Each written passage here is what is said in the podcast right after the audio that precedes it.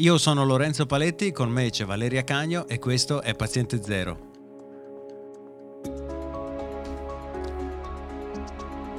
In questo podcast io e Valeria, esperta di virologia e ricercatrice all'Università di Ginevra, cerchiamo di fare chiarezza sul coronavirus Covid-19. Tentiamo di farlo con pacatezza, oggettività e il piglio scientifico di chi non ama farsi prendere dal panico. In questa puntata a rispondere alle mie e vostre domande da profano c'è anche Elena Forvi, ingegnere biomedico che vive nella zona rossa di quarantena. Oggi è il 28 febbraio 2020.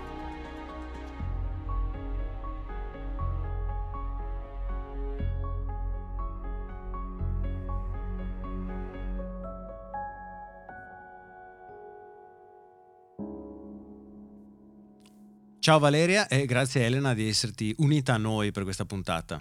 Ciao, eh, mi, mi unisco ai ringraziamenti per Elena. Ciao, grazie a voi.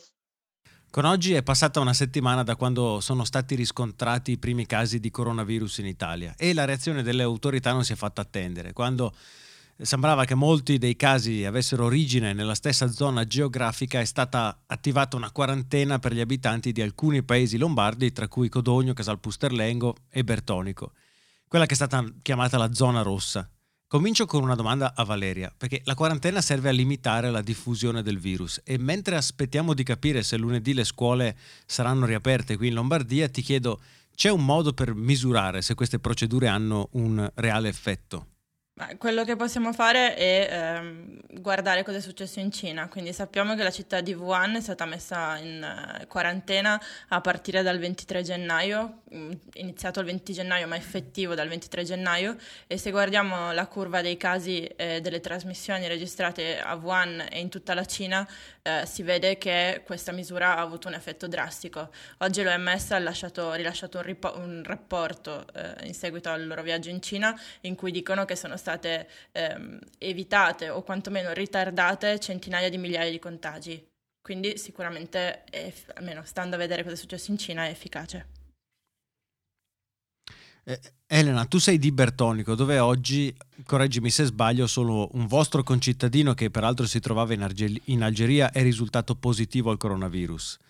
Sappiamo che le forze dell'ordine cercano di bloccare le persone che vogliono entrare o uscire dalla zona rossa, ma raccontaci com'è vivere lì. Hai avuto indicazioni di rimanere in casa? Chi te le ha date queste indicazioni? Oppure puoi uscire, puoi vederti con altre persone, spostarti in un altro paese della quarantena?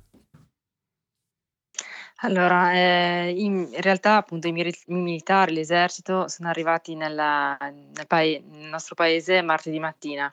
Eh, appunto ci siamo alzati alle 7, della, alle 7 ho aperto le finestre e quello che abbiamo visto insomma, è stato uno spettacolo un po' appunto così eh, che, che, ci ha fatto un attimo sobbalzare e appunto mh, mm, diciamo che la paura si è fatta subito sentire.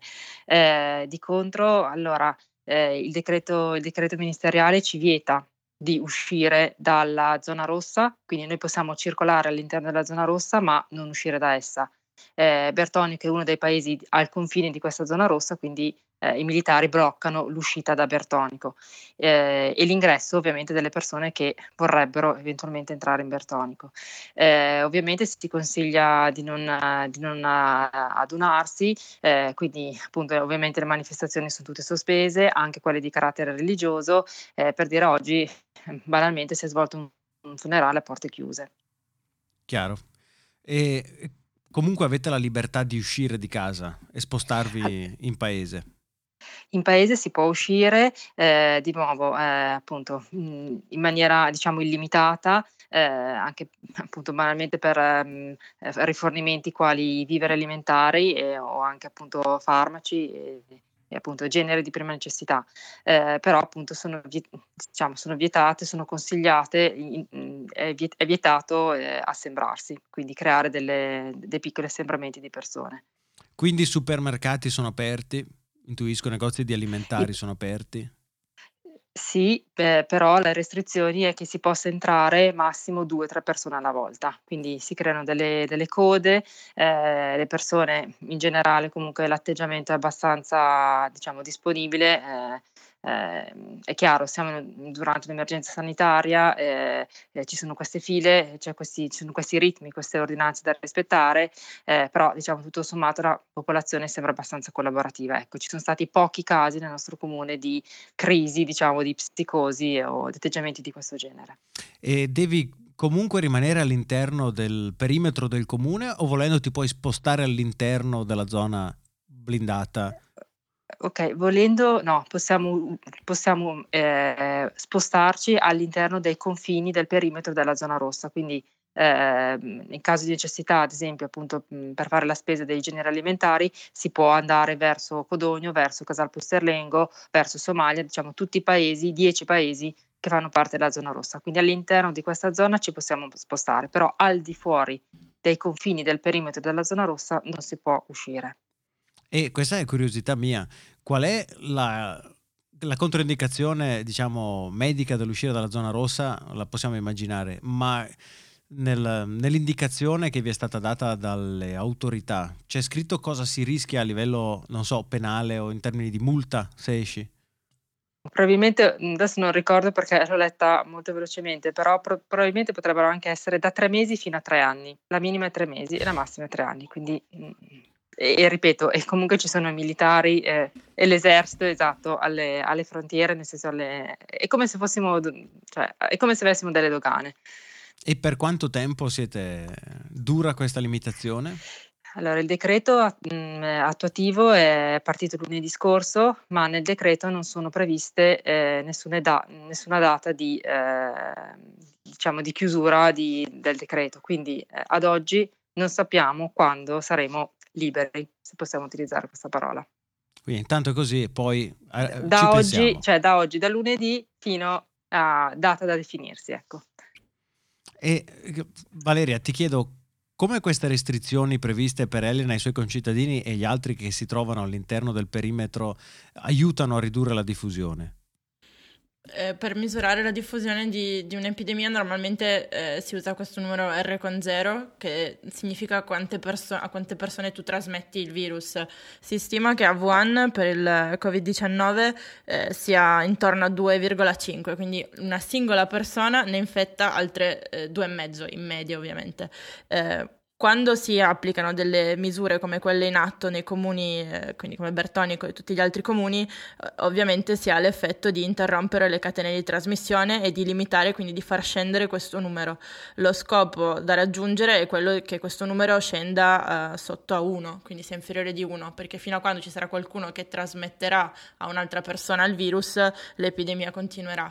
Eh, quindi questo è, è, è il reale scopo eh, del, dell'isolamento. È stato attuato nella zona in cui erano registrati più casi e in cui c'era l'ospedale in cui era registrato il primo caso e, e quindi è, volto, cioè è limitato in quest'area e ha questo scopo.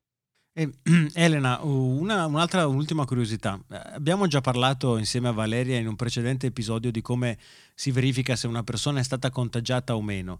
Eh, voi siete già stati testati? Non vi testeranno? Siete in attesa? Come funziona questa all'inizio eh, regione, lo Stato, diciamo la Regione Lombardia, aveva concesso la possibilità di, eh, aveva concesso, diciamo ordinato mh, mm, la, il fatto di eseguire il tampone per tutte quelle persone che fossero state eh, in qualche modo a contatto con i primi casi di quelli che sono stati la, il, il, contagio da coronavirus.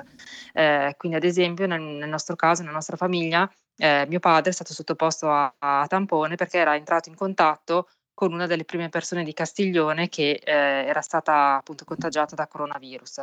Eh, fortunatamente appunto l'esito che è arrivato la scorsa sera è risultato negativo, quindi, su, mm, quindi mio padre appunto fortunatamente non ha né segni né diciamo evidenze oggettive scientifiche eh, che abbia contratto la patologia.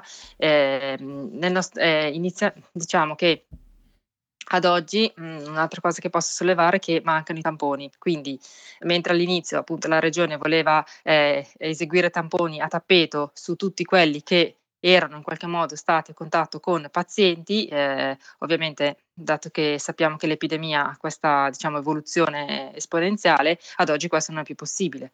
Quindi non ci, resterà, non ci, non, ci faranno eseguire nessun tampone, anche se siamo parte della, della zona rossa, e solamente chi accusa sintomi chiamando il 112 o il 1500, insomma i numeri a disposizione della, per, per, questa emergenza, potrebbero ricevere appunto il, il tampone. Dico poter, potrebbero perché, ripeto, ad oggi i tamponi qua nella, diciamo, nel, nel Basso Lodigiano eh, sono, molto, sono molto carenti.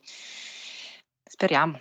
Ma chiedo a tutti e due, quando dici manca il tampone significa che manca proprio il... Il, fo- il rifornimento. L'oggetto cotton fioc uh, speciale per capirci. Quello, sì. Sì, esatto. L'oggetto base non è un, li- un limite del, della struttura che poi farà l'analisi. No, no, no, il rifornimento dei tamponi. Sì, no, perché sono, sono, devono essere in un liquido speciale di trasporto, cioè non, non, mm. banalmente non si possono usare tamponi a caso, ma sono mm-hmm. soprattutto perché non puoi avere, prendere il tampone, prelevarlo e poi arrivi all'ospedale e rischi di aver perso, cioè che si sia deteriorato. Quindi sono fatti apposta perché il liquido in cui lo inserisci garan- garantisce la preservazione del virus stesso.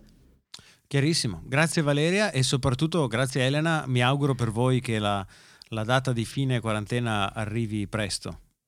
Speriamo, speriamo anche noi, grazie. Potete trovare alcuni collegamenti, link di approfondimento sul nostro account Twitter, at paziente0pod. Sempre su Twitter ci trovate con i nostri nick, at Valeria Cagno e at Lorenzo Paletti. Potete anche scriverci una mail, info chiocciolapaziente0.net. Noi ci aggiorniamo lunedì prossimo con Paziente Zero.